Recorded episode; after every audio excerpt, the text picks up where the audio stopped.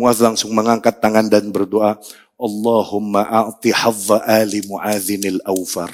Ya Allah berikan jatah lepra kepada keluarga Muaz paling banyak ya Allah. Assalamualaikum warahmatullahi wabarakatuh. Bismillahirrahmanirrahim. Wa qad kafa. Wassalatu wassalamu ala sayyidil mustafa ashabihi wa man kanu bi atharihi muqtafa. Amma ba'd. Ikhwatu rahimakumullah. Sebagaimana dijanjikan, materi kita adalah tentang Al-Wasiyah As-Sughra. Karya Syekhul Islam Ibn Taimiyah rahimahullah. Untuk yang belum punya makalah atau bukunya, dijual di tempat wudhu. Ya, untuk yang belum pegang bukunya silahkan. Kalau yang mau sambil pegang buku, sambil pegang terjemahannya silahkan. Ya. Tapi wasiat sugro adalah wasiat kecil artinya. Ya. Uh, wasiat adalah nilai-nilai penting yang merupakan sering kali intisari atau rangkuman ya dari seseorang yang kita mohonkan kepadanya apa wasiatmu gitu ya kan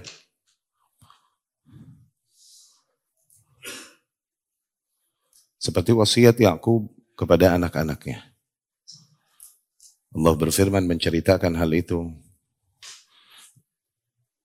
Am syahidtum idh hadara Yaqub al-maut idh qala li bani Tidakkah kalian saksikan ketika kematian menjelang Yakub alaihissalam dan dia berkata kepada anak-anaknya, "Madza ta'buduna min ba'di?" Apa yang kelak kalian akan ibadahi sepeninggalku? Qalu mereka pun berkata, "Na'budu ilahaka wa ilaha abaika Ibrahim wa Ismail wa Ishaq, ilaha wahida wa nahnu lahu muslimun." Mereka pun berkata, kelak kami akan beribadah, menghambakan diri kami kepada Tuhanmu. Dan Tuhannya Ibrahim, Tuhan ayah-ayahmu Ibrahim, Ismail, dan Ishak. Tuhan yang satu. Ya, dan kami kepada Tuhan tersebut berserah diri, muslimun berserah diri. Ya, jadi lihat wasiat Yakub alaihi salam berupa pertanyaan tentang dia menekankan nilai tauhid kepada anak-anaknya sepeninggal. Demikian wasiat Rasulullah Sallallahu Alaihi Wasallam. Nilai-nilai penting yang dimohonkan oleh umatnya kepada Rasul Sallallahu Alaihi Wasallam sebelum meninggal, seolah-olah nilai-nilai tersebut menjadi kunci-kunci keselamatan. Yang mereka berharap nilai ini nanti sepeninggal Rasul kita pegang teguh nilai-nilai ini sehingga kita selamat. Hadisnya Irbad bin Sariyah radhiyallahu anhu dalam banyak jalur diriwayatkan. وعظنا رسول الله صلى الله عليه وسلم موعظة بليغة ذرفت منها العيون ووجلت منها القلوب Rasul Shallallahu Alaihi Wasallam suatu hari menyampaikan sebuah mau'izah, nasihat-nasihat kepada kami, nasihat yang begitu menyentuh hati, hati para manusia yang hadir pada saat itu bergetar darinya, mata para manusia berlinangan darinya, Kulna kami pun berkata, Ya Rasulullah, ka'annaha mau'izata muwaddi' Ya Rasulullah. Kok seolah-olah nasihat-nasihat ini adalah nasihat dari seseorang yang saying goodbye, yang sedang mengucapkan selamat tinggal pada kita. Ausina, maka wasiati kami ya Rasulullah. Eh. Kemudian Rasul pun menyampaikan wasiat kepada mereka. Nilai-nilai penting yang jadi pegangan kalian sepeninggalku. Gitu. Usikum bitaqwallah. Aku wasiati kalian untuk senantiasa menjaga ketakwaan kepada Allah. Wassam'i wa ta'ah. Aku wasiati kalian untuk senantiasa mendengar dan mentaati. Wa in ta'ammar alaikum abd. Kalaupun yang berkuasa ke atas kalian adalah seorang budak. Di sanad lain, wa in ta'ammar alaikum abd habashi. Kalaupun yang berkuasa ke atas kalian kelak adalah seorang budak dari Afrika, dari Habasyah. Ya kan? Innahu may ya'ish minkum fasayara ikhtilafan katsira. Sesungguhnya kelak kalian nanti yang hidup sepeninggalku akan banyak melihat terjadinya perselisihan. Fa'alaikum bisunnati. Maka pada saat itu terjadi. Kalian harus berpegang teguh kepada sunnahku. Wa sunnah al-khulafa ar-rashidin al-mahdiyyin min ba'di. Dan juga sunnah para khulafa ar-rashidin. sepeninggalku. Abdu alaiha bin nawajid. Gigitlah kuat-kuat dengan gigi geraham. yakni pegang kuat-kuat. Eh? Wa iyyakum wa muhdatsatil umur. Dan jauhilah oleh kalian perkara-perkara muhdath. Perkara-perkara yang sifatnya baru di dalam agama. Okay? Perkara-perkara muhdath. Fa inna kulla muhdatsatin bid'ah. Karena sesungguhnya setiap perkara muhdath tersebut adalah bid'ah. Wa kulla bid'ah dalalah. Dan setiap kebid'ahan adalah bentuk kesesatan. Di sanad lain, wa kulla dalalah finnar. Dan setiap kesesatan tempatnya di neraka. Ya. Lihat betapa Rasul memberikan wasi, wasiat tuh. Nilai-nilai itu. Ya. Nah wasiat ini adalah sesuatu yang fitrah manusia condong mencintainya menyukainya. Ya. Kenapa? Berisi rangkuman ilmu dari seseorang yang memberikan wasiat. Oke? Istilahnya intisari dari seluruh perjalanan hidupmu yang menjadi intisari nilai tersebut yang poin paling mulia, paling menyelamatkan, paling bermanfaat itu apa? Tuh lihat. Itu mengapa manusia suka wasiat. Sehingga demikianlah seorang yang smart, seorang yang cerdas Nggak mesti dia mengalami kesalahan, kekeliruan yang telah dialami oleh orang lain untuk mendapatkan sebuah nilai. Enggak. As-sa'id man. Orang yang sa'id, yakni orang yang beruntung, yang happy, yang berbahagia adalah orang yang bisa dapat mengambil pelajaran dari apa yang terjadi pada orang lain. Enggak usah dia kejeblos di lubang yang sama untuk mengambil pelajaran itu. Dia cukup dapat dari orang yang pernah kejeblos di situ. Tuh. Sa'id man wa'idha. Apalah lagi dari seseorang yang merupakan pilihan Allah subhanahu wa ta'ala. Seseorang yang Allah chosen him. Yang Allah pilih dia dan utus dia. Wasiat dari dat, da yang datang dari Rasulullah sallallahu alaihi wasallam. Wasiat ini sesuatu yang dicintai oleh seseorang. Begitu. Karena berisi nilai-nilai patokan-patokan kebaik, kebaikan. Ya. Dan sungguh berbeda antara hamba-hamba Allah yang mewasiatkan mereka yang ditinggalkannya dengan tauhid, sunnah, takwa, dengan mereka yang mewasiatkan mereka yang ditinggalkannya dengan harta, harta dan harta. Ini dua hal yang jauh berbeda. Baina thara wa thuraya. Perbedaan mereka antara thara, antara bintang-bintang di langit. Wa thuraya. Dibandingkan dengan tanah-tanah di bumi. Ya. Lebih dalam lagi wa thumur. Antara bintang dengan sumur. Wah, tuh. Lebih dalam lagi udah bukan bumi. Ala kulli hal. Ini wasiyah sugra dari Syekhul Islam Ibn Taimiyah. Ceritanya Abdul Qasim Al-Maghribi rahimahullah mengirim surat kepada Syekhul Islam Ibn Taimiyah rahimahullah. Memintanya untuk mewasiatinya. Oke? Okay? Meminta wasiat, yang meminta nasihat lah kepada Syekhul Islam Ibn Taimiyah rahimahullah. Kemudian jawaban Syekhul Islam ini rahimahullah, jadilah buku yang dikenang dari zaman ke zaman di antara bukti keberkahannya. Ya, menjadi buku yang dikenang dari zaman ke zaman di mana para ahli ilmu memberikan syarah, memberikan penjelasan, menyampaikannya dan lain-lain dikarenakan ala sigari hajmi, kalaupun kecil sedikit, tapi mengandung banyak faidah-faidah besar, ya. Terutama bagi mereka yang memperdulikan keselamatannya di dunia dan di, di akhirat. Nah, kita kita bahaslah kitab ini, wasiyah sugra dari Syekhul Islam Ibn Taimiyah. Buku ini sedikit insya Allah, nggak banyak lah. Kita kejar nggak nyampe dua bulan lah insya Allah beres. Insya Allah ya, insya Allah bisa kita beresin. Nggak nyampe dua bulan deh. Nggak nyampe ya tujuh atau delapan kali pertemuan lah insya Allah. Kalau Allah izinkan ya. Tapi Bismillah. Untuk yang pegang bukunya silahkan sambil dibaca. Anda bacain Arabnya, nanti diharokatin aja. Ya, kalau yang mau ikuti Arabnya, sebelum Anda berikan terjemahan, Anda bacakan dulu Arabnya seperti biasa kebiasaan kami di dalam menyampaikan materi. Ya, kita bacakan dulu matan. Matan artinya teks yang datang dari ulama atau imam yang menyusunnya. Dan kemudian kami terjemahkan. Ya. Bismillah. Soalu Abil Qasim Al-Maghribi. Pertanyaan dari Abul Qasim Al-Maghribi rahimahullah. Ya. Pertanyaan ini kemudian dimuat di dalam Majmu' Fatawa Syekhul Islam Ibn Taimiyah rahimahullah. Ya. يتفضل الشيخ الإمام بقية السلف وقدوة الخلف أعلم من لقيت ببلاد المشرق والمغرب تقي الدين أبو العباس أحمد بن تيمية بأن يوصيني بما يكون فيه صلاح ديني ودنياي ويرشدني إلى كتاب يكون عليه اعتمادي في علم الحديث وكذلك في غيره من العلوم الشرعية. وينبهني على أفضل الأعمال الصالحة بعد الواجبات ويبين لي أرجح المكاسب كل ذلك على قصد الإيماء والاختصار والله تعالى يحفظه. wassalamul karimu alaihi rahmatullahi wabarakatuh. Ya. Agar berkenan Syekh Al-Imam Baqiyatus Salaf, sisa-sisa dari orang terdahulu. Ya. Wa qudwatul khalaf dan tauladannya para orang-orang terkini.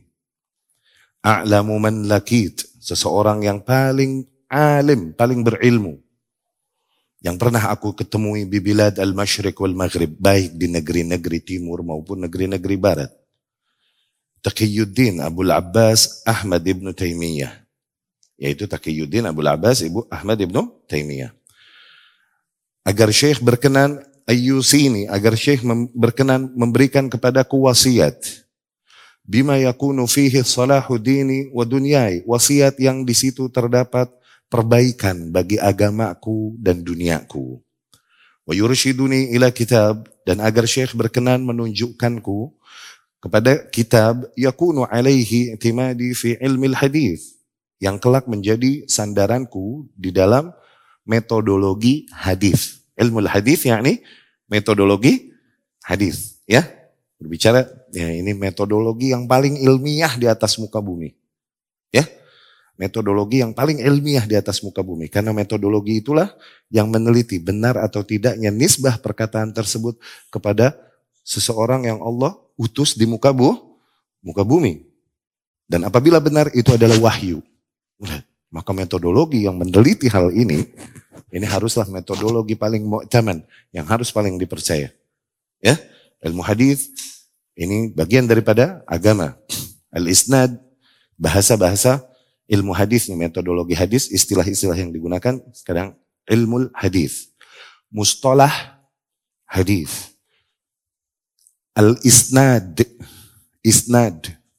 Ini artinya semuanya itu usulul athar. Sebagaimana pada fikih ada usul fikih, pada hadis ada usulul athar, usul riwayat. Ya? Dan lain-lain. Abdullah bin Mubarak rahimahullah bilang, al-isnad min din Ilmu isnad ini, ilmu metodologi penelitian hadis ini, ini adalah bagian daripada agama. Laula isnad laqal man sya ma sya. Kalau bukan karena ilmu ini, saya siapa pun bisa ngomong apa aja tentang agama sembarangan. Rusaklah agama ini sebagaimana rusak-rusaknya syariat-syariat terdahulu Yahudi dan Nasrani. Kenapa mereka ngaco ngomongnya? Tanpa ada sandaran kepada Rasul sallallahu alaihi Nah, ilmu inilah yang menjaga agama ini. Ya.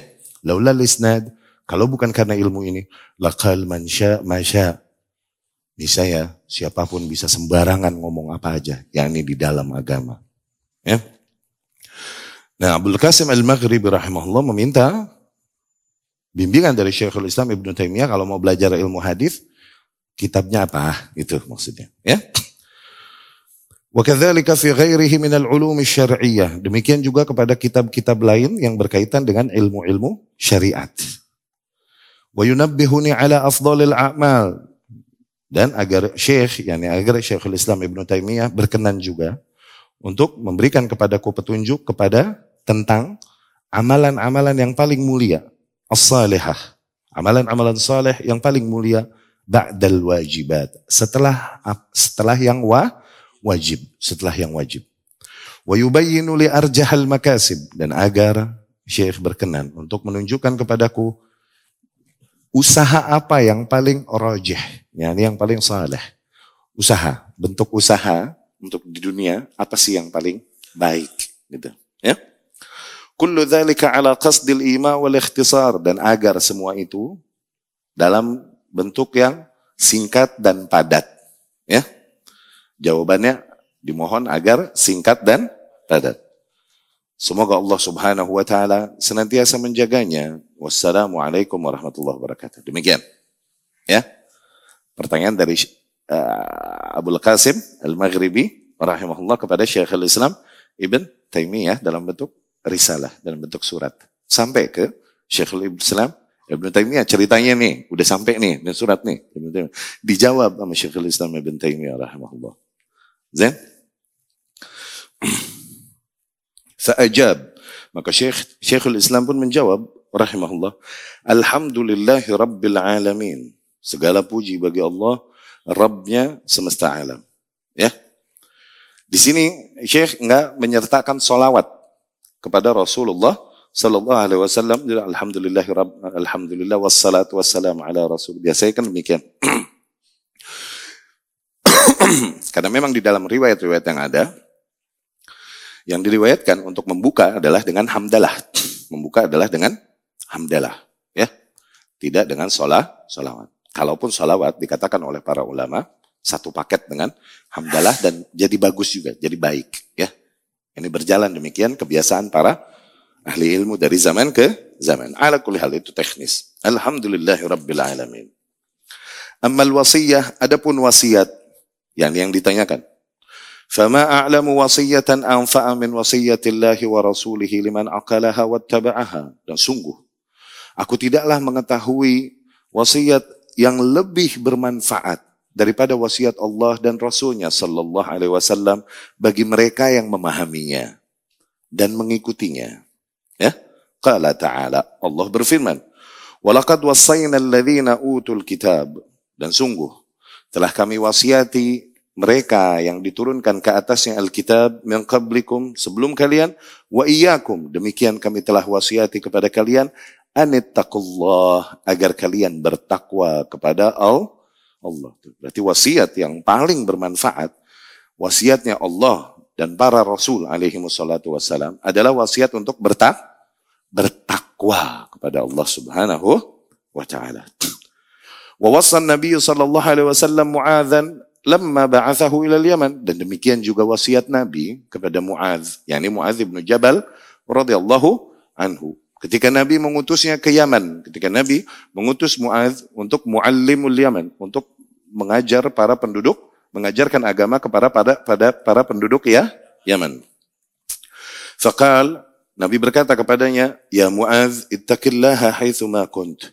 Wahai Muaz, bertakwalah kau kepada Allah di mana pun kau berada wa atbi'is hasanah dan ikutilah perbuatan-perbuatan buruk tersebut dengan perbuatan-perbuatan baik.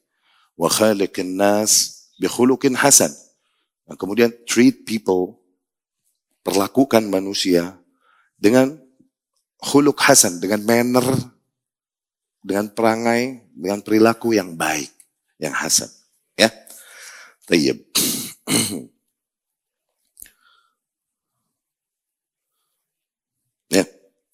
Tapi di sini terlihat betapa para salaf rahimahumullah adalah orang-orang yang begitu mencintai ilmu dan begitu bersemangat di dalam mengumpulkan ilmu daripada para ahlinya.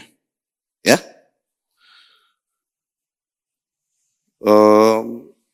Terlihat bahkan seorang sebesar Abdul Qasim Al-Maghribi ini tidaklah malu ya untuk meminta wasiat kepada seorang ahli ilmu yang dia dapati di, za, di zamannya. Pertanyaan-pertanyaan yang mungkin beliau sendiri pun rahimahullah telah tahu jawabannya. Tapi tidak malu untuk bertanya lagi. Kenapa? Karena diharapkan adanya nilai-nilai lebih yang ditangkap, yang bisa ditangkap dari pesan-pesan seorang ahli ilmu yang kita akui keilmuannya. Demikian ya. Oke?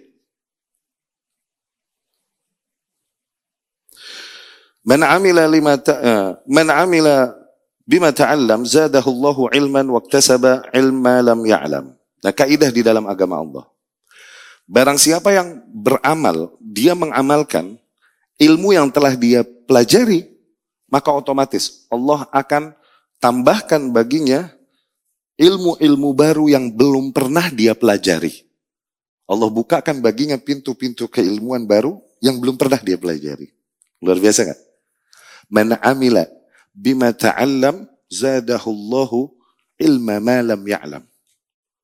Barang siapa yang mengamalkan nilai-nilai yang telah dia pelajari, niscaya Allah akan bukakan baginya pintu-pintu keilmuan baru yang belum pernah dipelajarinya.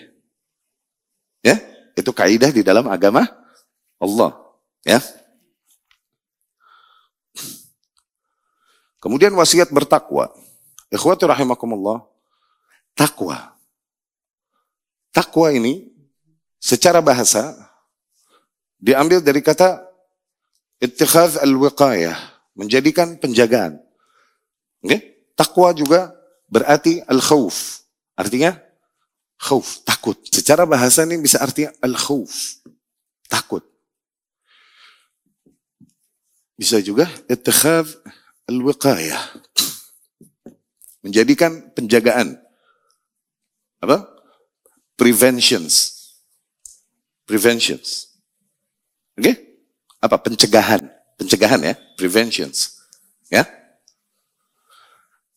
Yang di mana rasa takut ini mencambuk diri seseorang sehingga ia melakukan apa-apa yang Allah perintahkan dan menjauhi apa-apa yang Allah larang. Takwa kan biasa diterjemahkannya begitu. Melakukan apa-apa yang Allah perintahkan dan menjauhi apa-apa yang Allah larang. Apa kaitannya dengan terjemahannya secara bahasa? Karena takwa secara bahasa artinya takut. Nah, rasa takut ini pada dirinya mencambuk dirinya untuk mengerjakan apa-apa yang Allah perintahkan dan menjauhi apa-apa yang Allah lah, larang. Karena takwanya kepada Allah, yakni karena takutnya dia kepada Allah. Dapat? Takwa bisa juga bermakna ittikhadzul wiqayah, mengambil penjagaan, menjadikan penjagaan. Yani seseorang menjaga dirinya dari kemurkaan Allah Subhanahu wa taala dan azabnya dan siksanya dengan cara apa? Lakukan yang diperintahkan, jauhi yang dilarang. Tuh. Ujung-ujungnya sama nggak? Jadi semua bentuk activities, baik lisan, hati, ataupun fisik, yang itu di mana adalah bentuk nilai-nilai yang Allah perintahkan, atau menjauhi apa-apa yang Allah larang, maka itu bentuk ketakwaan. Dan apabila seseorang mempelajari agama, dari nilai-nilai yang paling pondasional dan mendasar dan paling utama, paling wajib, dari nilai tauhid, sampai ke bab-bab ujung, bab jihad atau bab amal soleh atau bab akhlak dan lain-lain, kita akan menemukan setiap bab tersebut bukan lain adalah bab yang berbicara tentang salah satu sisi dari sisi-sisi ketakwaan. Ya, jadi takwa luas, mencakup seluruh hal yang sifatnya mengerjakan apa yang Allah perintahkan dan menjauhi apa yang Allah larang. Maka wasiat untuk bertakwa adalah wasiat yang paling jamiah, wasiat yang paling complete. Yang paling complete. Yang paling wasiat yang paling mencakup seluruh bentuk amal saleh, gitu. Jadi, aku wasiati kalian agar kalian jaga sholat. Atau aku wasiati kalian agar kalian jaga puasa Ramadan. Aku wasiati kalian agar jaga tauhid kepada Allah. Aku wasiati kalian agar kalian menunaikan zakat itu. Satu-satu ribet gak? Hah? Coba, aku wasiati kalian untuk jaga ketakwaan kepada Allah. Terangkum semua itu. Hah? Aku wasiati kalian untuk berbuat baik kepada tetangga. Aku wasiati kalian untuk menjaga kejujuran. Aku wasiati kalian untuk menuntut ilmu di jalan Allah. Kebanyakan gak? Kebanyakan kan? Ribet kan? Gimana ngumpulinnya semua? Aku wasiati kalian untuk bertakwa kepada Allah. Huh? Makanya wasiat kepada takwa adalah wasiat yang paling jami' yang paling mengumpulkan semua nilai kebaikan, merangkum semua bentuk nilai kebaikan. Nilai-nilai yang Allah perintahkan atau menjauhi apa-apa yang Allah larang, ya. Demikian wasiat para nabi dan rasul terdahulu untuk bertakwa kepada Allah Subhanahu wa taala. Demikian setiap khutbah juga dibukanya adalah dengan ayat-ayat untuk wasiat untuk bertak bertakwa. Syuf, di khutbah kan gitu. Ya ayuhan nasu taku rabbakum alladhi khalaqakum min nafsin wahidah. Begitu kan? Wahai sekalian manusia, bertakwalah kalian kepada Rabb kalian yang menciptakan kalian dari satu jiwa. Huh? وخلق منها زوجها وبث منهما رجالا كثيرا ونساء واتقوا الله الذي تساءلون به والارحام ان الله كان عليكم رقيبا Wasiat untuk bertakwa. Ya ayyuhalladzina amanu taqullaha wa qulu qawlan sadida. Ya ayyuhalladzina amanu taqullaha Wal tanzur nafsum ma qaddamat lighad. Wasiat-wasiat untuk bertak bertakwa. Iya gak? Betapa wasiat untuk bertakwa juga dicontohkan oleh Rasul Shallallahu Alaihi Wasallam dalam setiap pembukaan khutbah. Ini namanya khutbah hajah. Khutbah hajah. Lebih lanjut lagi, dilihat zaman-zaman terdahulu, para nabi dan rasul mewasiati kaumnya juga untuk bertakwa kepada Allah Subhanahu wa taala. Lihat, banyak ayat tersebut, banyak ayat yang mengabadikan wasiat para nabi dan rasul kepada kaumnya untuk bertakwa di dalam Al-Qur'an. Sebutkan. Allah berfirman, "Kadzabat qaumu Nuhinil mursalin." Sungguh kaum Nuh telah mendustai para utusan Allah. Qala lahum akhuhum Nuh. Ketika saudara mereka Nuh berkata kepada mereka, "Ala tattaqun?" Tidakkah kalian mau bertakwa kepada Allah? Tuh, takwa. Iya kan? Kemudian kadzabat adunil mursalin. Kaum Ad telah mendustai para utusan Allah. Idh qala lahum akhuhum Hud alla tatakun. Ketika saudara mereka Hud alaihi salam berkata kepada mereka, "Tidakkah kalian mau bertakwa?" Demikian juga kaum Samud. Kadzabat Samudunul mursalin. Kaum Samud mendustai para utusan Allah. Idh qala akhuhum Salih. Ketika saudara mereka Nabiullah Salih alaihi salam berkata kepada mereka, "Ala tattaqun?" Tidak tidakkah kalian mau bertakwa? Kadzabat kaum Lutinil mursalin. Demikian kaum Lut telah mendustai para utusan Allah. Eh? Idh qala lahum akhuhum Lut. Ketika saudara mereka Lut berkata kepada mereka, Allah tattaqun. Tidakkah kalian mau bertakwa kepada Allah? Ya? Kemudian kadzdzaba ashabul laikatil mursalin idz qala lahum syuaib alla tattaqun. Ya, banyak ayat mengabadikan wasiat para nabi dan rasul kepada umatnya untuk bertakwa kepada Allah Subhanahu wa taala. Dan di sini ada sir ajib, ada ada rahasia ajib. Kadzabat kaum Nuhin mursalin. Kaum Nuh telah mendustai para utusan Allah. Ya? Kaumnya Nuh alaihi salam ketemu berapa utusan Allah? Ketemu siapa? Nuh doang kan? Tapi kenapa dibilang al-mursalin? Kenapa? Kaum Nuh telah mendustai para utusan Allah. Kenapa Allah bilang gitu? Kan mereka ketemu cuma satu utusan. Nuh doang alaihi salam. Demikian kaidah di dalam iman. Seseorang mendustai satu nabi, hitungannya mendustai seluruh nabi. Itu kaidah. Seseorang mendustai satu nabi, hitungannya mendustai seluruh nabi. Kaidah di dalam keimanan demikian. Seseorang mendustai satu ayat di dalam Al-Quran, hitungannya mengingkari satu sunnah Rasul SAW, diingkari, dibenci. Hitungannya mengingkari keseluruhan sunnah Rasul Sallallahu Demikian kaidah di dalam akidah. Ya. Ya.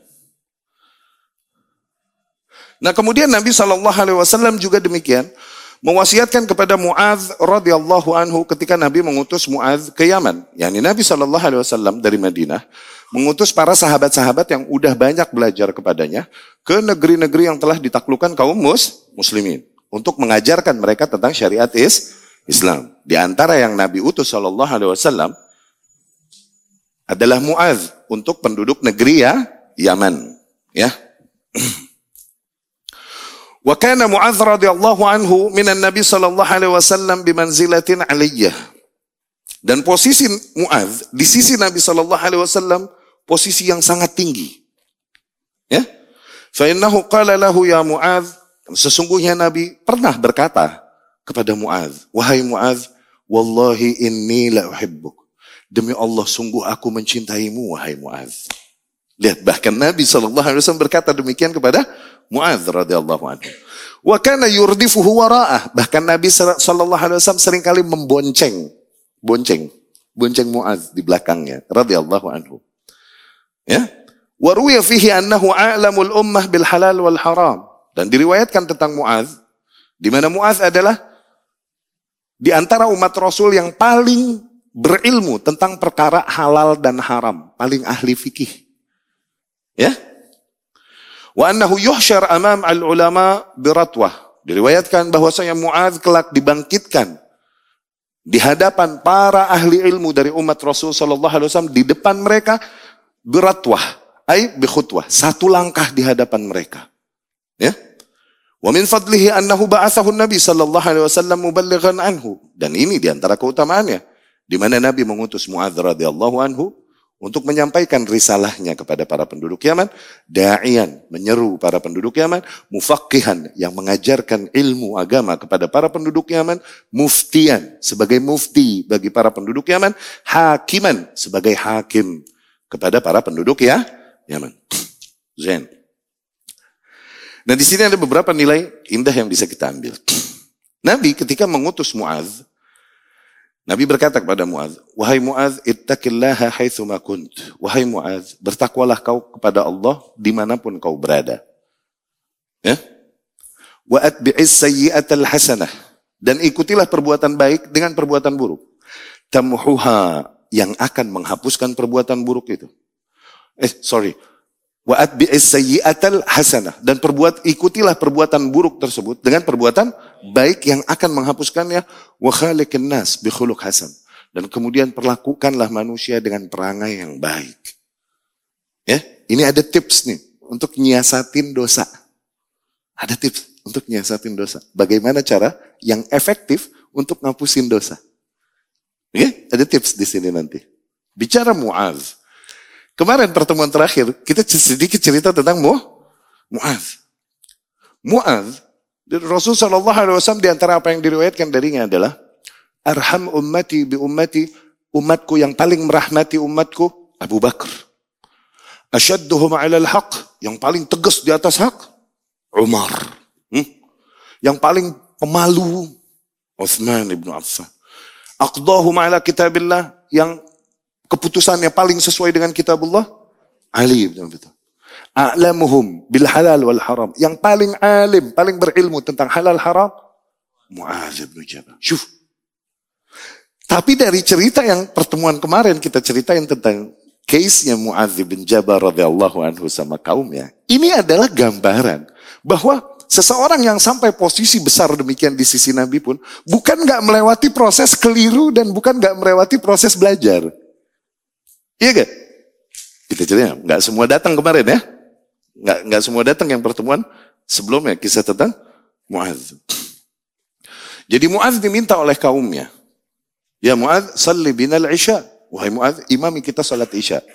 Muaz bilang, anda salat di pusat sama Rasulullah SAW. Tapi kalau kalian mau, anda salat dulu isya di sana, pulangnya anda salat ngimamin kalian. Zen, nah, salat dua kali untuk ngimamin boleh. Nah, tayyib. Berarti rada maleman kan? Pulangnya, iya gak? Mana jalan kaki, belum ada gojek. Iya kan? Ini kaumnya nih minta Muaz imamin kenapa? Kesono jauh berarti. Iya kan? Rada jauhan berarti kampungnya kan? Gitu. Ya kan berarti rada malaman nih, rada ngaret isyanya kan? Nah, zen. Pas Muaz datang, udah rada malam, kemudian mengimami mereka sholat isya. Iftatah bil Baqarah. Muaz sholat, bacanya surat Al-Baqarah. Bismillahirrahmanirrahim. Alif Lam Mim. Zalikal kitabu la raiba Ada seorang sahabat taat jal. Eh, sorry. Tapi capek, udah capek.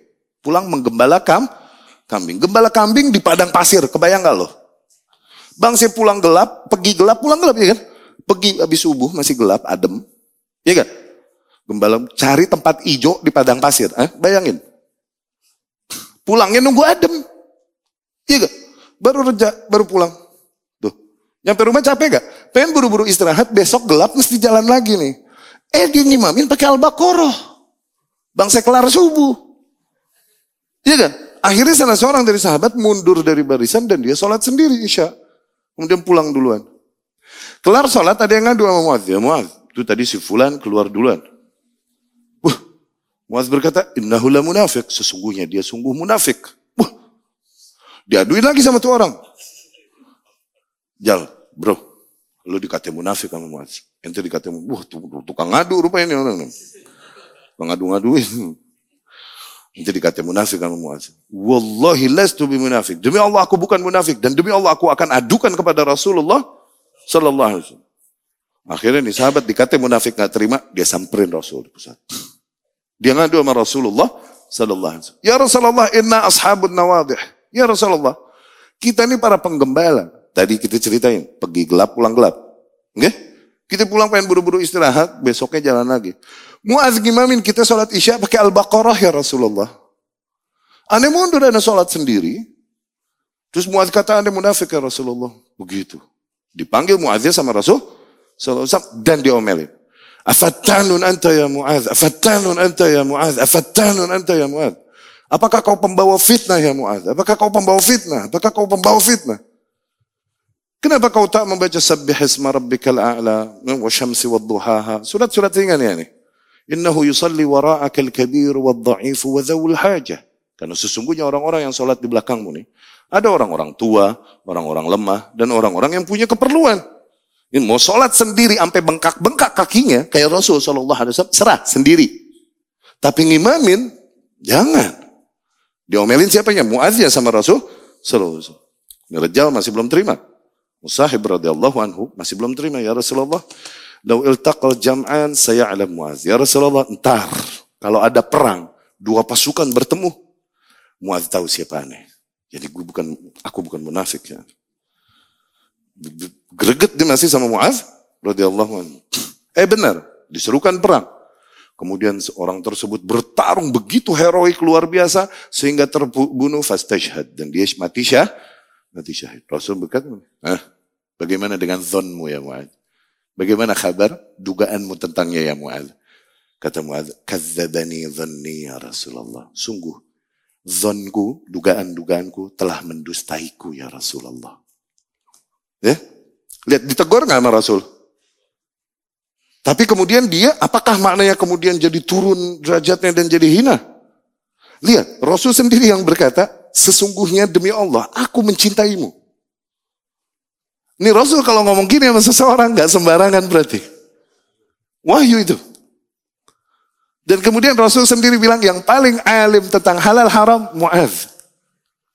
Tapi diriwayatkan tentang kekeli, kekeliruannya. Ini menggambarkan apa? Bahwa sahabat even those companions radhiyallahu anhum bahwa para sahabat radhiyallahu anhum melewati proses belajar dan nggak tahu bahkan keliru. Siapa kita nggak mau belajar? Ya. Iya Abu Bakar radhiyallahu anhu, satu hari Hanzalah keluar.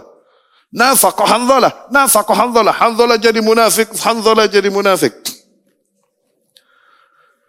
Kenapa Hanzalah bilang begitu radhiyallahu anhu? Karena kalau lagi sama Rasul, dengerin cerita-cerita Rasul tentang surga, neraka. Ya Allah, iman kita terbang.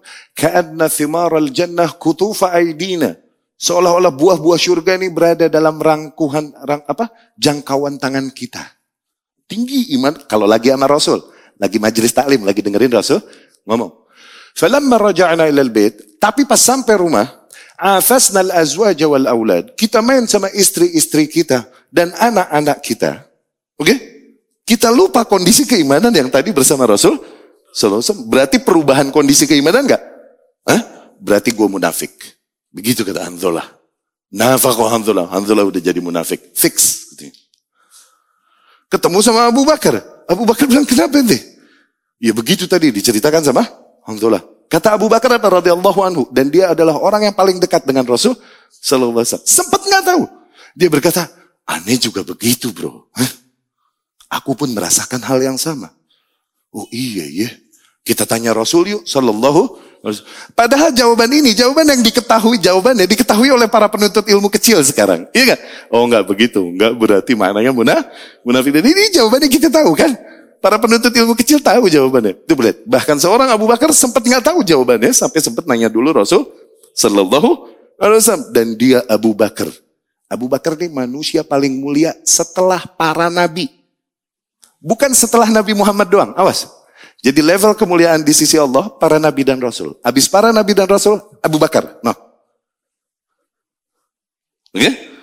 Sempat nggak tahu segala begituan. Mereka tanya kepada Rasul Sallallahu Alaihi Wasallam. Ketemu Rasul, Hanzalah bilang, nafakah Hanzalah. Hanzalah udah jadi munafik ya Rasulullah. Eh kenapa ini? Hanzalah cerita. Kayak tadi tuh. Rasul berkata, Laisa kadzalik, laisa kama tadhhabun, enggak begitu, enggak seperti yang kau fahami. Apabila keimananmu senantiasa di posisi tinggi, aina ma kunt, kama kunta indi, di mana pun kapan pun kau berada, sebagaimana keimananmu ketika sedang bersamaku, selalu begitu posisi keimananmu. Oh, la safahat kal malaikatu ala turuki ala turuk fi turukikum wa ala furushikum. Niscaya para malaikat akan salute you di jalan-jalan kalian dan di tempat tidur kalian. Kenapa? Malaikat imannya tinggi emang gak dikasih syahwat. Ini kita dikasih syahwat, tapi imannya senantiasa tinggi, di mana pun kapan pun, seperti kita lagi sama Rasul, selalu malaikat salut teman Nggak begitu. Walakin sa'ah, sa'ah. Tapi satu waktu, satu waktu. Ya, ini satu waktu linafsik. Satu waktu untuk jiwamu. Untuk dirimu. Sa'ah li rabbik. Satu waktu untuk Rabbmu. Nggak apa-apa perubahan demikian bukan maknanya seseorang munah, munafik. Lihat, mereka melewati proses belah, belajar dan sempat menyimpulkan keli, keliru. Tuh. Ini yang diriwayatkan dari para sahabat radhiyallahu anhu with all due respect dengan segala hormat kepada mereka. Makanya kalau kita baca kekeliruan yang pernah terjadi para sahabat, jangan mengurangi rasa hormat kita. Itu sengaja Allah takdirkan kekeliruan demikian. Fungsinya apa? Buat hikmah tashri', hikmah pembentukan syariah. Untuk memberikan pelajaran kepada kaum yang datang setelahnya. Ya, demikian Mu'adh, seseorang yang begitu tinggi posisinya di sisi Rasul dan dicintai Rasul sallallahu alaihi wasallam Bahkan Rasul berkata dia yang paling alim urusan halal dan haram. Sempat keliru. radhiyallahu anu bukan nggak pernah salah dalam hi, dalam hidupnya. Ya. Mu'adz ikhwati rahimakumullah. Bahkan Rasul berkata kepadanya, Inilah uhibbuk. Demi Allah aku mencintaimu. Diriwayatkan Abu Dawud dari Anas radhiyallahu anhu. Okay? Bahkan diriwayatkan Imam Turmudi dari Mikdam Ibnu Ma'di Yakrib. Di mana Rasul sallallahu alaihi wasallam berkata, "Idza ahabba ahadukum akhah falyu'limhu." Apabila salah seorang di antara kalian mencintai saudaranya, agar dia mengatakan hal itu kepadanya. Bilang sama dia yang kau cintai. Akhi, ana uhibbuka fillah walillah. Sunnah. Ya? Sunnah. Akhi, ana uhibbuka fillah walillah. Kalau kita mencintai seseorang, sampaikan itu padanya. Ya, dan sekarang anda sampaikan, uhibbukum fillah walillah. nah, agar menjawab demikian, ahabbakalladzi ahbabtani fi. Semoga zat yang di mana kau mencintaimu karenanya pun mencintaimu. Begitu. Ya. Diriwayatkan Imam Abu Daud dari Anas, Anna rajulan kan inda Nabi sallallahu alaihi wasallam famarra bihi rajul. Seseorang ada sedang bersama Nabi sallallahu alaihi wasallam kemudian lewat seorang sahabat lain. Kemudian orang yang bersama Rasul berkata, "Ya Rasulullah, inilah uhibbu hadza." Demi Allah, ane suka sama dia ya Rasulullah. Ane demen sama dia. Gitu. Rasul pun berkata kepadanya, "A'lamtah? Apakah kau telah memberitahukan kepadanya bahwa kau mencintainya?" Dia berkata, "Lah, belum ya Rasulullah." Rasul berkata, "A'limhu." Maka beritahukan kepadanya bahwa kau mencintainya. Kal falahiqah. Anas berkata, orang tersebut pun menghampiri sahabatnya itu dan kemudian berkata, Inni uhibbuka fillah, sesungguhnya aku mencintaimu karena Allah. Kemudian orang tersebut berkata, Ahabbaka alladhi ahbabtani lah. Semoga zat yang yang kau mencintaiku karenanya pun mencintaimu. Ya, itu di antara sunnah yang diajarkan Rasulullah Sallallahu alaihi wasallam. Muadz radhiyallahu anhu karena yurdifuhu. Nabi begitu dekatnya sama Muadz bahkan suka dibonceng. Nah, Muadz dibonceng ini ada di riwayatnya Bukhari dan Muslim rahimahullah, rahimahumullah tentang hak Nabi atas umatnya. Okay? Muadz bercerita radhiyallahu anhu, kuntu radifan Nabi. Suatu hari aku lagi nemenin Nabi bonceng Nabi sallallahu alaihi wasallam di atas kendaraannya dan kemudian Nabi berkata kepadaku, "Ya Muadz, Atadri ma haqqullah ala ibadih. Ya Mu'az, apakah kau tahu apa hak Allah ke atas para hambanya? Kalau hak Allah berarti kewajiban hamba. Kalau hak hamba berarti kewajiban Allah. Apa hak Allah atas para hambanya? Muaz berkata, Allah wa rasuluhu a'lam. Allah dan Rasulnya lebih mengetahuinya. Rasul berkata sallallahu alaihi wasallam, ayya'buduh wa la yushriku bihi syai'ah. Agar para hambanya hanya beribadah kepadanya dan tak mempersekutukannya dengan satu hal pun. Ah, Zain. Gak lama, Nabi berkata lagi, Ya Mu'az, atadri ma hakul ibadi ala Allah? Wahai Mu'az, apakah kau tahu apa hak para hamba atas Allah? Ini kewajiban Allah kepada para hambanya. Allah wa rasuluhu alam. Allah dan Rasulnya lebih mengetahuinya. Rasul pun berkata, Allah yu'adzibahum illam yushriku bihi syai'ah. Agar Allah menyelamatkan mereka dari azabnya apabila mereka tak mempersekutukan Allah dengan satu hal pun. Agar diselamatkan dari azab Allah subhanahu wa ta'ala. Ini kuncian hidup gak? Hidup ini kan ini kan. Pengen meraih cinta Allah, selamat dari azab Allah. Tujuan hidup tuh itu kan. Kuncian hidup banget kan ini. Seseorang kalau mau selamat dari azab Allah gimana? Ya udah, tauhidkan Allah. Jangan sembah yang lain. Berarti kuncian hidup banget gitu. Oke? Okay? Muaz berkata kepada Rasul sallallahu alaihi wasallam, "Ya Rasulullah, ubashirun nasa bihadza." Aku sampaikan kabar ini kepada para manusia ya Rasulullah ya. Kalau mau selamat dari azab Allah, tauhidin Allah. Itu kuncinya udah. Begitu. Aku sampaikan ya kepada orang-orang ya Rasulullah. Rasul bilang, "La, fayattakilu. Nanti dulu. Jangan dulu. Takutnya mereka beritikal. Beritikal, yakni malas effort, malas berjuang. Karena salah memahami hadis-hadis demikian. Mentauhidkan Allah, mentang-mentang dikata mentauhidkan Allah, entah disuruh jihad, nggak mau jihad. Suruh zakat, nggak mau zakat. Tuh, mentang-mentang dikata. Karena salah fah, faham. Kalau orang benar-benar mentauhidkan dengan Allah dengan baik, nggak ada amal soleh di antara amal soleh apa pun yang dia punya kuasa, punya kemampuan untuk melakukannya, kecuali pasti dia melakukan. Ini kalau memahami tauhidnya dengan baik dengan baik. Akhirnya Muaz, hadis itu Muaz gak sampaikan, Muaz gak riwayatin. Karena Rasul bilang jangan. Oke, okay? Muaz gak riwayatin. Sampai ajal menjelangnya. Ketika di Syam, ada Ta'un Amwas, ada lepra di Amwas yang membunuh 25 sampai 30 ribu kaum muslimin mati. Okay? Muaz tawafa. Muaz lagi mau meninggal. Lagi syakaratul maut baru dia riwayatkan hadis tadi dari Rasul. So, Ta'athuma, takutnya dosa dosa menyembunyikan ke keilmuan dibawa mati sehingga hilang dari manusia. Diriwayatkan juga sama Mu'adz radhiyallahu anhu. Mu'adz di antara sahabat-sahabat yang meninggal dunia dalam keadaan lepra. Dan Mu'adz begitu berbahagia ketika berita lepra sampai ke Syam. Karena ini banyak kabar dari Rasulullah SAW bahwa Syam akan ditimpa demikian. Dan di mana Ta'un demikian, dulunya adalah azab yang Allah turunkan kepada sebagian Bani Israel, tapi buat umat sekarang menjadi bentuk rahmat Allah Subhanahu wa taala.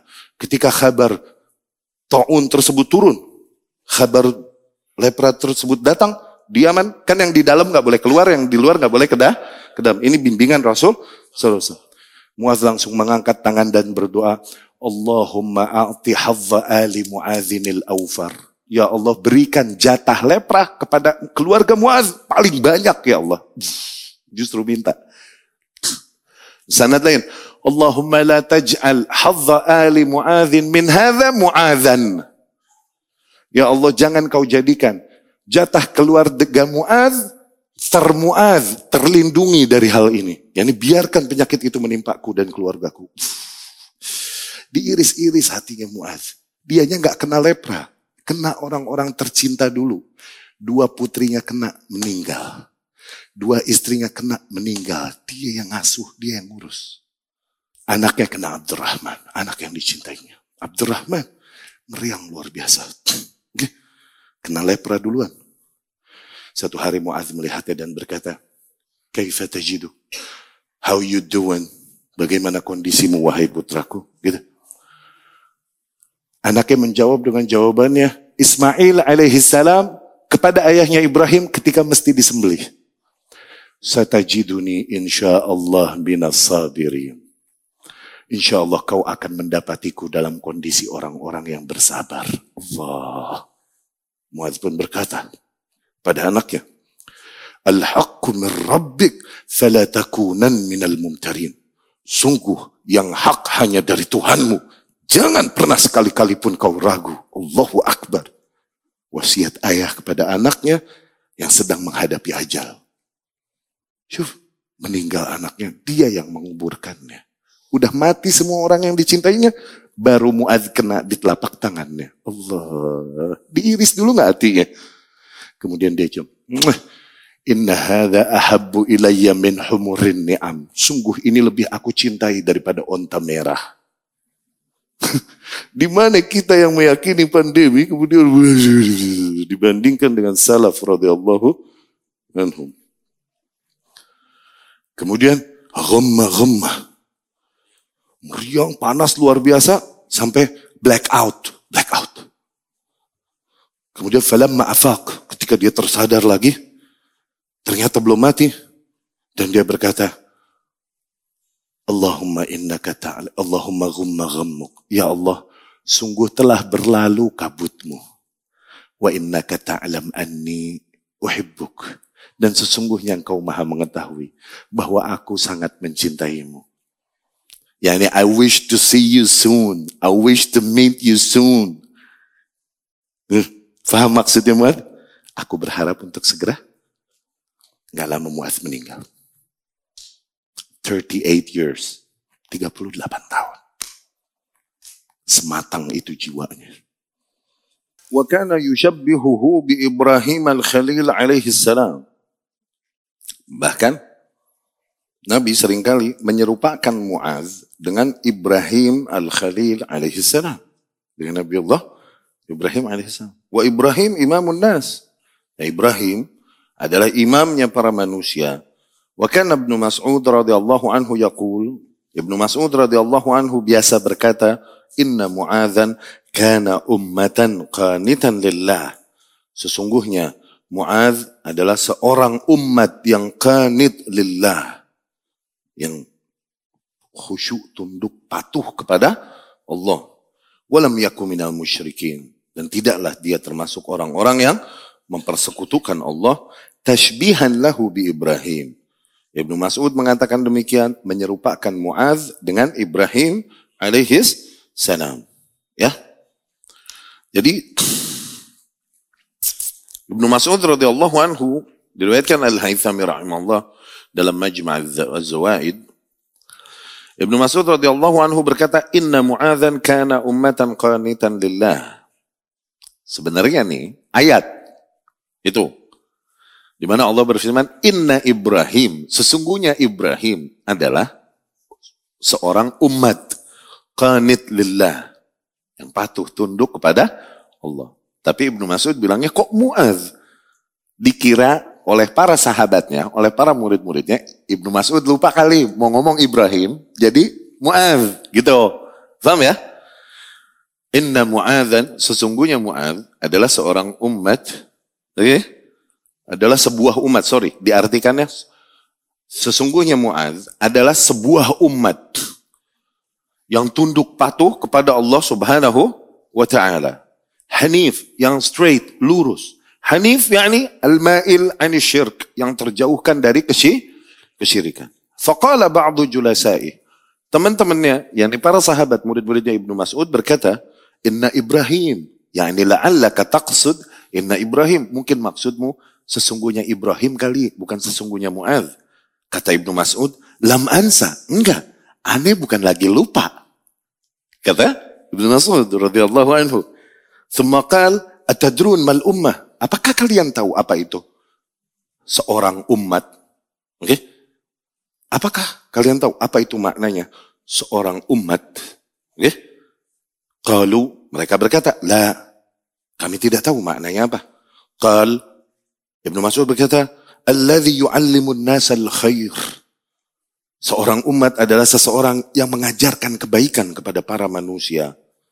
Hal tadrun mal qanit. Nah, apakah kalian tahu apa itu al-qanit? Apa itu seorang yang qanit? Qalu, la. Para sahabatnya berkata, kami tidak tahu.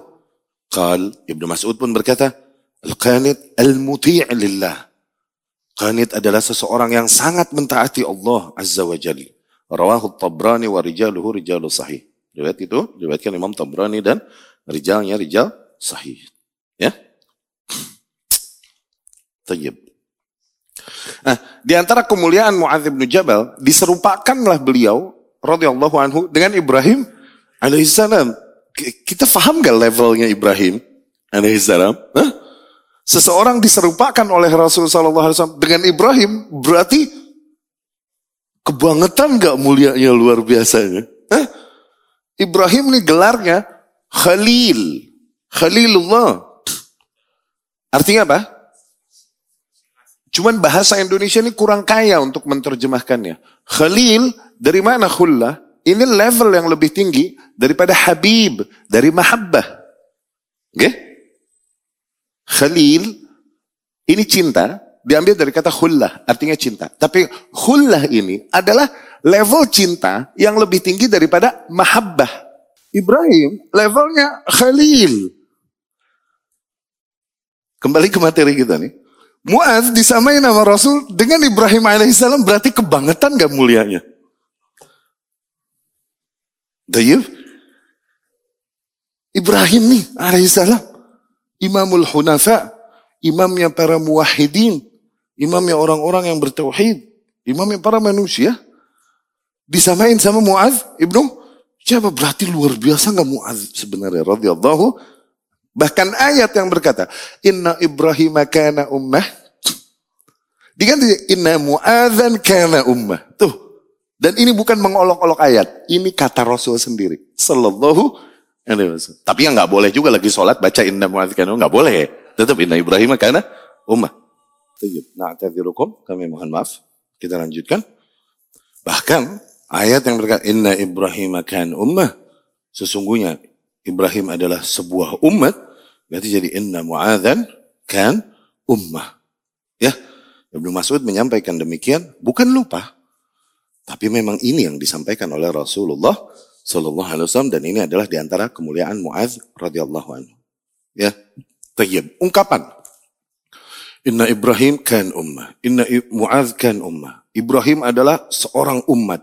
Muaz adalah seorang umat. Maksudnya apa ungkapan itu? Dia adalah seorang umat atau sebuah umat. Dia adalah sebuah umat. Artinya apa? Ungkapan ini ada di dalam bahasa Arab untuk menggambarkan keutamaan seseorang. Ibrahim adalah sebuah umat. Maknanya apa? Ummah fi rajul. Kualitas, kekuatan, yang ada pada sebuah umat ada pada diri satu orang individu. Wah, luar biasa. Faham? Seumat nih, kualitas mereka dikumpulkan, kekuatan nilai-nilai kebaikan yang ada pada sebuah umat dikumpulkan, dituplakin sama satu orang. Nah, tuh, dia sebuah umat. Artinya begitu. Segitunya. Ya. Nah, hakikatnya mereka adalah orang-orang yang mengajarkan kebaikan kepada manusia. Di antara bentuk kebaikan yang paling mendasar dan utama adalah tauhid dan sun sunnah, yakni membawakan hidayah ke antara para manu, manusia. Ya. Apabila kita fahami konsep hidayah ini, jadi di setiap zaman ada pemuka-pemuka, selalu ada. Ini janji Allah Subhanahu wa taala melalui rasulnya sallallahu alaihi wasallam. Inna Allah ba'ath sesungguhnya Allah Subhanahu wa taala mengutus di setiap 100 tahun rajul, seseorang yujaddid fi dini yang memperbaharui agama Allah Subhanahu wa taala. Mujaddid. Ini yang dibilang mujad mujaddid. Memperbaharui bukan berarti bikin hal-hal yang baru, bukan. Tapi kembali memurnikan ketika manusia menjadikan agama Allah dan menjauhkan agama Allah dari kemurniannya dengan inovasi-inovasi yang mereka buat dan mereka kira ini hasanah, ini benar, sehingga agama Allah kotor, nggak lagi murni sebagaimana yang datang. Mesti setiap 100 tahun datang satu orang yang kembali memurnikannya. Nah, sehingga orang-orang melihat as if it new, seolah-olah ini hal yang bah, baru. Tadinya nggak kita dengar demikian dari kakek nenek moyang kita ini beragama, begitu. Okay? Itu janji Allah. Tapi nggak mesti satu orang. Satu orang oke, okay, tapi nggak mesti hanya ada satu orang. Ada orang-orang yang menguatkan dia di zamannya. Di zaman, apalagi di zaman a'immah, begitu banyak imam. Okay? Ada Imam Syafi'i di masa itu, di zaman yang sama ada Imam Ahmad bin Hambal. di abad yang sama ada Imam Maliknya juga rahimahullah dan ada para a'immah ahlus sunnah di zaman yang sama bisa jadi. Dan terakhir diakui oleh para ahli ilmu, mujaddid terakhir adalah Syekh Al-Albani rahimahullah. Tapi apakah hanya ada Syekh Al-Albani saja di masa itu? Enggak. Di masa itu ada Syekh bin Baznya juga. Ada Syekh Uthayminnya juga rahimahumullah. Ya kan? Dan para masyayikh lain. Dan mereka semua sepakat mujaddid zaman ini Syekh Al-Albani rahimahullah. Enggak mesti satu orang. Ada yang lain yang menguatkannya. Jadi di mana Allah Subhanahu wa taala membawakan hidayah kepada para manusia melalui individu-individu ini. Ya? Nah, individu-individu demikian inilah yang seolah-olah memiliki banyak keutamaan pada diri mereka sehingga yu'allimun nasal khair, menyampaikan kepada ke manusia keba kebaikan. Ya? Kalau mau dilihat patternnya, kalaupun ada pentolan-pentolannya di zaman tertentu, toyib, ada juga yang lain yang menguatkan di zaman tersebut. Bahkan di zaman Nabi dan Rasul. Di zaman Rasul ada Nabi. Di zaman Isa alaihissalam dikuatkan juga oleh Nabi. Lain. Di zaman Musa alaihissalam dikuatkan oleh Nabi. Lain ada. Ada Harun. Ya kan? Dan lain-lain. Ya. Nah ada orang-orang yang membawa hidayah kepada para manusia. Kalaupun yang jadi mujadidnya satu, di zaman tersebut, tapi bukan berarti nggak ada yang lain di penjuru-penjuru negeri kaum muslimin yang membawakan hidayah kepada para manu, manusia. Uh, uh, uh, keberuntungan yang besar, rahmat Allah yang besar bagi individu-individu, bagi hamba-hamba Allah yang berada di sekitar sini. Yang bersahabat dengan mereka, ngikutin vibes mereka, dapat bimbingan mereka, Bahkan dapat privilege mungkin setiap ada permasalahan nanya, ngelepon. Dapat privilege, apalagi dekat sini. Ya Syekh ini, ini dapat privilege. Itu rahmat besar dari Allah buat mereka yang berada di sini. Yang dapat hidayah ini. Yang bawa hidayah ini. Kalau mau dipatternkan. Kalau mau dibikin pola kan. Ya, mereka yang peduli keselamatan akhirat akan mensyukuri keberadaannya di sekitar orang-orang ini. Ya, Seringkali individu-individu yang unik dengan sifat-sifat yang unik di masanya, nggak ada lagi yang kayak dia, istilahnya begitu. Nggak nggak ketemu lagi yang kayak dia di zaman yang sama, gitu. Ya, demikian para a'immah. Al-Imam Ash-Shawkani pada masanya. Al-Imam As-San'ani pada masanya. Al-Imam Muhammad ibn Abdul Wahab pada masanya. Ya. Ya.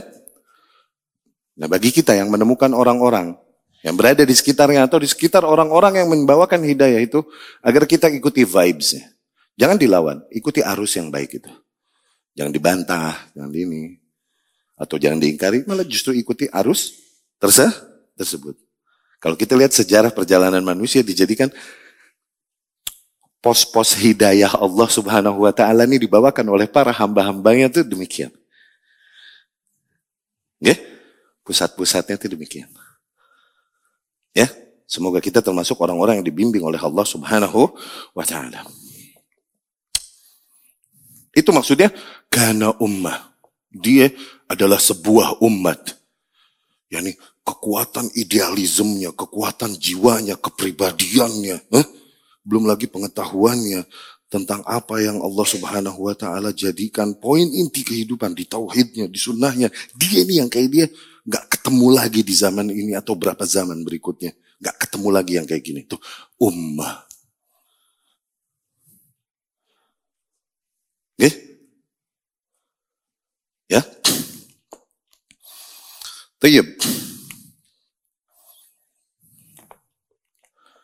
Ini setelah menggambarkan betapa mulianya Muaz demikian radhiyallahu anhu, baru Ibnu Taimiyah menyampaikan poinnya.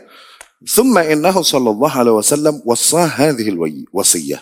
Lihatlah betapa posisi mulia Muaz di sisi Rasul sallallahu alaihi wasallam. Kemudian Rasul mewasiati kepada Muaz wasiat ini, wasiat untuk bertakwa kepada Allah Subhanahu wa taala.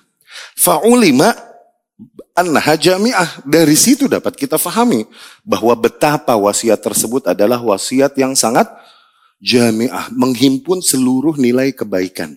Eh? Man ahabba akhah falyusi. Maka barang siapa yang mencintai saudaranya agar ia menyampaikan wasiat kepada saudaranya tersebut yang dicintainya. Sebagaimana Rasul mencintai Mu'adz radhiyallahu anhu dan Rasul menyampaikan wasiatnya kepada Mu'adz radhiyallahu. Sampaikan nilai-nilai kebaikan, kunci-kunci kehidupan, kunci-kunci keselamatan yang kau tahu sebatas ilmumu kepada orang-orang yang kau cintai. Nah, man ahabba akha falyusih. Barang siapa yang mencintai saudaranya, maka agar ia berwasiat kepada saudaranya tersebut. Zain? Tayyib? Wahia kadzalik liman aqalaha dan betapa wasiat tersebut menghimpun seluruh nilai kebaikan bagi mereka yang memahaminya. Ma'annaha tafsirul wasiyah al-Qur'aniyah. Padahal wasiat tersebut adalah tafsiran dari wasiat Qur'ani di mana Allah Subhanahu wa taala berfirman inna akramakum indallahi atqakum. Sesungguhnya orang yang paling mulia di antara kalian di sisi Allah adalah orang yang paling banyak menerapkan nilai ketakwaan pada dirinya. Tuh, gitu. Maka hakikatnya wasiat dari Al-Qur'an, Al-Quran demikian. Ya, Al-Quran memacu kita untuk banyak-banyak menerapkan nilai ketakwaan pada diri kita. Ya, dimotivasi kita dengan hadiah itu bahwa di antara kalian yang paling mulia di sisi Allah adalah orang yang paling banyak menerapkan nilai ketakwaan. Ya, Tayyib kita sampai dulu, situ dulu. Insya Allah pertemuan yang akan datang kita lanjutkan. Subhanakallahumma wa bihamdika. Syada la ilaha illa anta astaghfiruka wa atubu ilaih. Assalamualaikum warahmatullahi wabarakatuh.